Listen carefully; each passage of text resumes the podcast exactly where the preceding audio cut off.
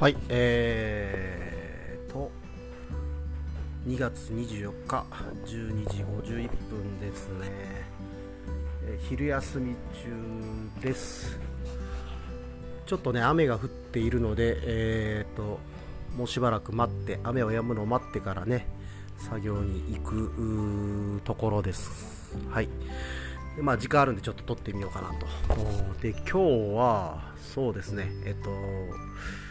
昨日参加してきたあ石コンについてちょっと話しようかなと思います。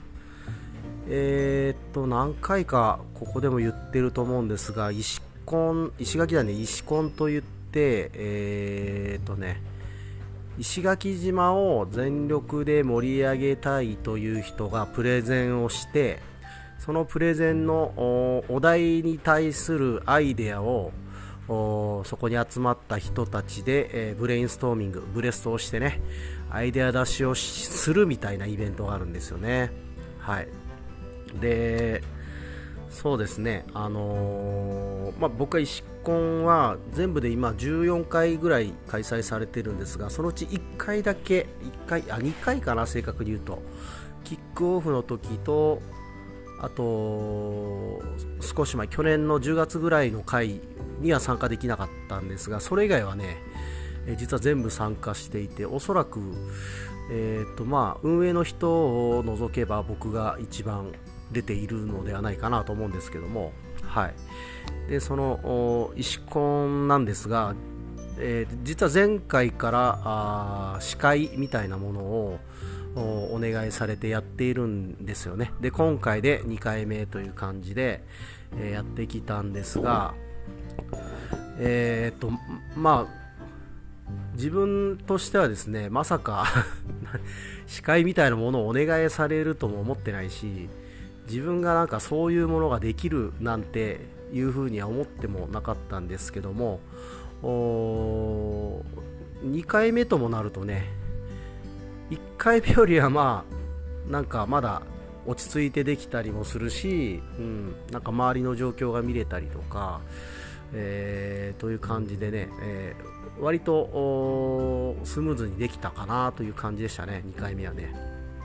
で、えーっと、まあ、なんかね、その、石コン自体はすごい盛り上がって、えー、よかったです。まあでも、まあ、いつも通りっちゃいつも通りですけど、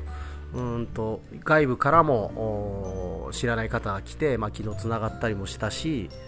えーとまあ、島にいる人たちも来てくれて、えー議員さんなんかも昨日来てましたよね。うんそんな感じで、えーちょっとずつね、あのー浸透してきてはいるのかななんていうふうに思ってて、えーまあ、今後もね、何らかの形で関わっていきたいなと思ってますけども、うん、でですね、えーまあ、石コンの話はそんな感じで終わっといてですね、まあ、その司会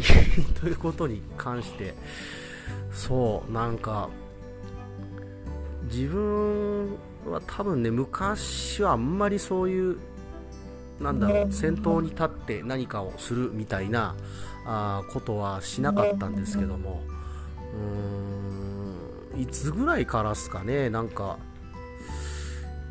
こういうのをやり始めるようになったのは、まあでもやっぱり、司会的なものっていうのは今までもあんまやってこなかったかな。そう考えると。うん。って考えるとやっぱりポッドキャストの影響はちょっと大きいのかなという気がしていて。えーっとまあまずは話す聞くというまあ、ことをひたすらあこの2年間ぐらいやってき、えーているので、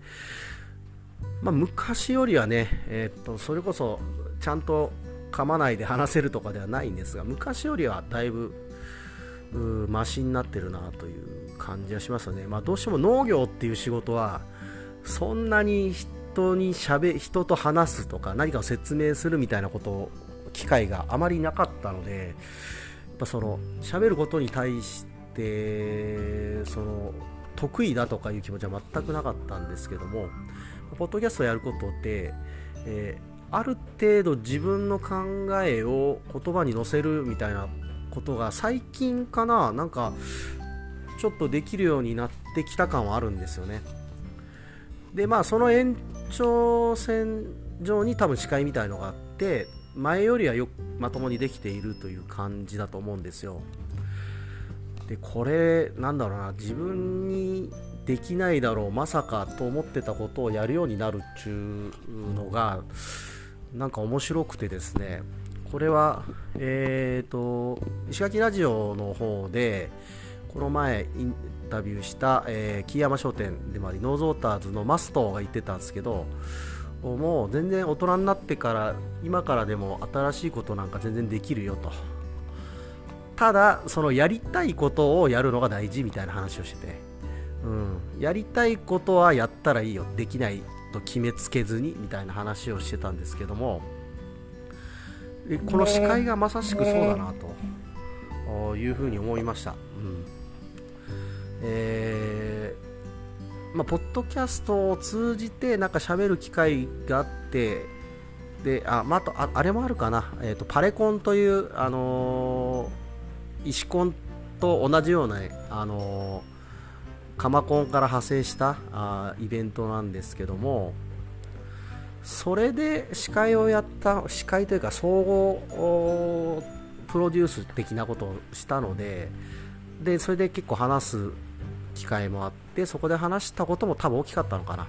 でなんかスキルとしてもうちょっと話すの上手くなりたいなという気持ちが芽生え始めてきたっていうところなんでしょうね。それはポッドキャストでおいてもこうやって1人当たりをしていることもそうなんですけども、うん、なんかそこら辺をなんか上手くなりたいという気持ちが純粋に生まれてきている。なんかそんな感じがしますね。うん。でこれやっぱ喋る能力ってでもまあ聞くこともそうですけど実はすごい大事というかですねまああのどの時代でも求められていることなんじゃないかなと思うんですよ、うん、であとはそうですねなんか最近ずっと聞いているポッドキャストで漫画のラジオっていうのがあるんですよ。でこれの、え、MC をやっているヨッシーさんですね、えー、日本放送のヨッシーさんのこの聞き方とか話し方がすげえなこの人すげえって最近思えるようになったんですけど何がすごいってねやっぱなんだろうな自分の相手の話相手から聞いた話となんか自分の体験とか自分が見聞きしたものをうまく結びつけて、えー、話してくれるんですよね。あれは何なんだろうと思った時にやっぱり聞くことをずっとしてきているのもそうなんですがやっぱ自分の価値観みたいなものを、まあ、常に、えー、話し続けているんだと思うんですよ。だからこうスーッと出てくるし、うん、なんかねその辺を身につけたいなと今年は思っていてだからやっぱりまずなんすか前提となるこう教養みたいなものをすごい得たいなと思ってちょっと今年は本をいっぱい読みたいと思っているんですけどねまだあんま読めてないんですけどまあでも年間でまあ、最低20冊ぐらい読みたいですね、うん、20冊少ないですけどね月2冊ぐらいなんで。まあでもとりあえずは去年なんか多分月1冊も読んでないのでうんまあ去年よりは、まあ、月2冊ぐらいかな目標としてはね。なんかそんな感じで本を読めたらなというのを思ってます。やっぱ教養がある方がこう話が面白いんですよね。教養ある人の話って。深みもあるし。うーんとなんだろう。え表面的な面白さではなくなんかこう興味深いという感じですかね、うん、話術がに長けているというのではなく興味深い話ができるみたいななんかね、えー、そこはきっと今回依頼されて、えー、司会の話を受けたことに通じてるんですよ僕の中では。うん、やっぱり喋ることが上手くなりたいとかその結構こうプレゼンに対したコメントの入れ方とかなかなかこう切り口みたいなものを追って多分その教養みたいなものがあるともっといろんな面白い切り口ができるん